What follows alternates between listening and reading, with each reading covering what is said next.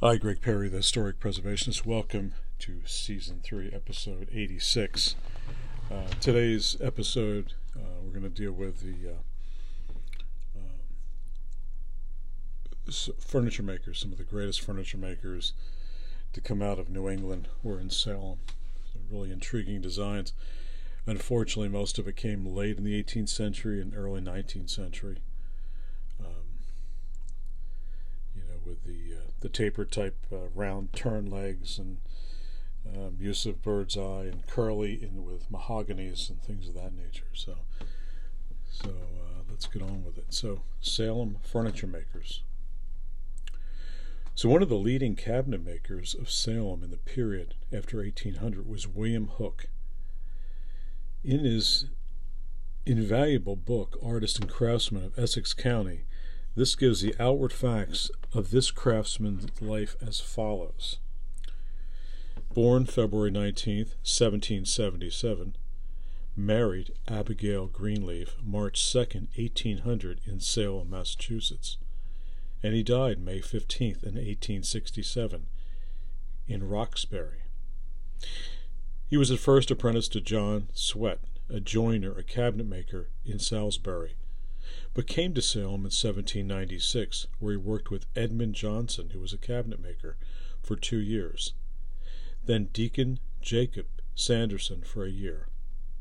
When he set up his business in 1800 at Essex and Court Streets, he made furniture for the leading families of the town, which was in high demand, and most was bespoke um, throughout the year. His sons, Elias and George G., were the famous organ builders of Salem. His shop was on the Federal Street in 1803, Marlborough Street in 1804, and Essex Street in 1818. So pieces uh, supposedly th- that have been made by Hook, um, as in all these things, when there's apprentices involved, some of the apprentices will uh, sign, you know, some Mr. Hook's name, and he may have been an apprentice or a, a, worker for him for many years. Same thing with in Pennsylvania on the Delaware River, George Nakashima. Many of his uh, apprentices knocked off his uh, great tables and other pieces over the years in their own shops after they left him and signed George's name. So let's get. Uh, so fortunately, uh, a, a number of the pieces survive of which Hook's connection is well established. So we're going to say connection, not a, uh, not an absolute attribution, um, but either him or his apprentices or former employees. So one is a sideboard lent to the Museum of Fine Arts in Boston. According to family tradition, preserved with unusual exactness, this piece, with several others, was made by William Hook as a wedding present for his sister on her marriage in August 17th in 1809. The present owner is a descendant of this marriage. The pieces, so it is reported, were not complete at the time of the wedding, and were delivered some months later on from time to time as each were finished. The sideboard, its swell front richly veneered and inlaid with a sunburst of contrasting bands, has reeded corner posts and legs, delicately banded just below the case, where the reedings of the legs are stopped by a small hollow. The posts terminate at the top in capitals carved with wavy water leaves, which, in their detail, as we shall see, are highly characteristic of Hook's work. The leaves are but slightly serrated with an undulating outline, the concave faces of each lobe being marked by four or five shallow groovings. The background of the bell capital is roughened with faint punch marks of an eight point star. Another descendant of the same marriage is the fortunate professor of these three pieces of the wedding furniture a work table, a card table, and a dressing table. The work table, whose octagonal top is richly veneered, has turned posts extending to the top with carved capitals engaged at the chamfered corners of the case. These capitals show the same water relief as the sideboard just described. The neckling of the legs is also not unlike that of the sideboard, and the reeding of the legs is similarly treated and stopped. The feet, however, are of the elongated bulb, which from the form which we observed of that of Nehemiah Adams also in Salem. The possibility that Adams collaborated with Hook on these pieces is given further credence by the card table and the dressing table. Both of these have not only the characteristic foot, but the long cylindrical necking found on so many pieces by Adams. Indeed, the card table throughout is closely similar to one of the Stearns collection, documented by as the Adams reproduced in Antiques magazine for December 1933, for which likewise has veneered circular post extending to the top. The dressing table, beautiful selective wood, shares this feature also. A fine beaded molding at the top repeats typical of Hook's sideboard. The Essex Institute, which today is the Peabody Essex Museum in Salem, Massachusetts, owns a later chest of drawers and dressing mirror, bequeathed to it about 1810 by George R. Curwen.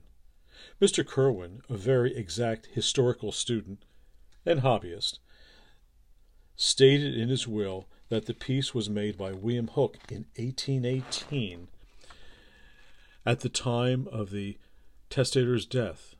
Hook, whom he could have known personally in his youth, was totally unknown to collectors at the time. And we are amply justified in accepting the quoted statement as truth.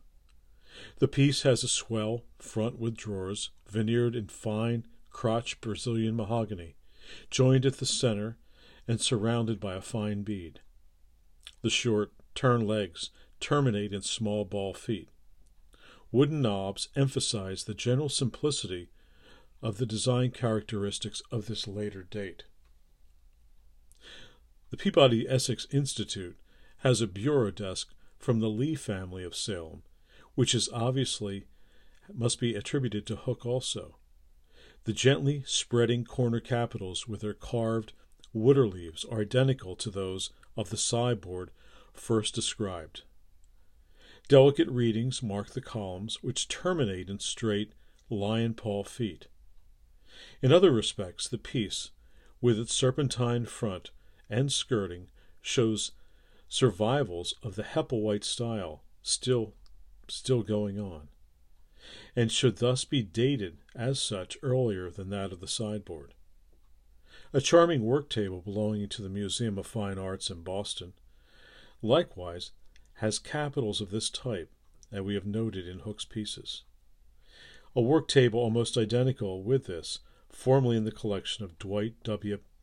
Prouty, is illustrated in Miss Morse's Furniture of the Olden Times, 1924. There is also a fine card table there with water leaves of identical form in the collection of Dwight Blaney of Boston. So, and, and again, um, in, in as far as collections go, for me personally, it's very interesting you know, I, have dealt with a lot of lifelong collectors, 40, 50 years. And, you know, they spend their entire their entire waking hours, if they're not working, to seek out pieces that are identical from a certain maker or from a certain genre, say, of England, English makers.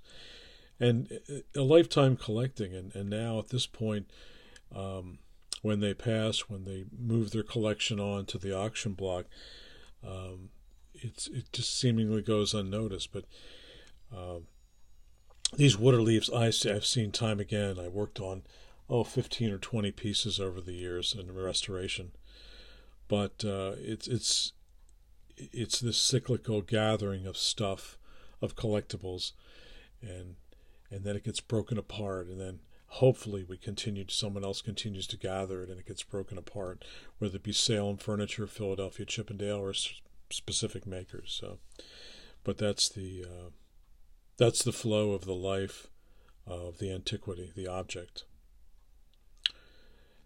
So, similar capitals and lion feet are also found in the elaborate sideboard belonging to Mrs. Nathan C. Osgood. The legs of the case are banded horizontally, somewhat as in the first sideboard.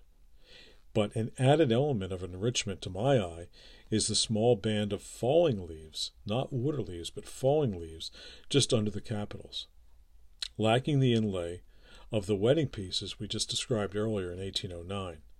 This fine sideboard, with its concave front, is doubtless to be dated somewhat later, perhaps about 1815 or 1812. The five pieces that I've described may certainly be attributed to William Hook, who now takes his proper place in the line of the top Salem cabinet makers.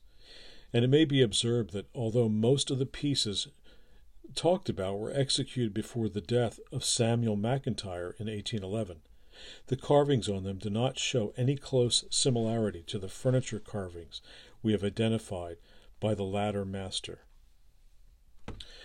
So, um, I would again uh, advise anyone interested in, uh, you know, the uh, the New England type furniture to go visit the Peabody es- es- Essex Museum and and uh, take a great trip back in time in Salem, Massachusetts. So, Greg Perry, the historic preservationist, signing off. Thanks for listening.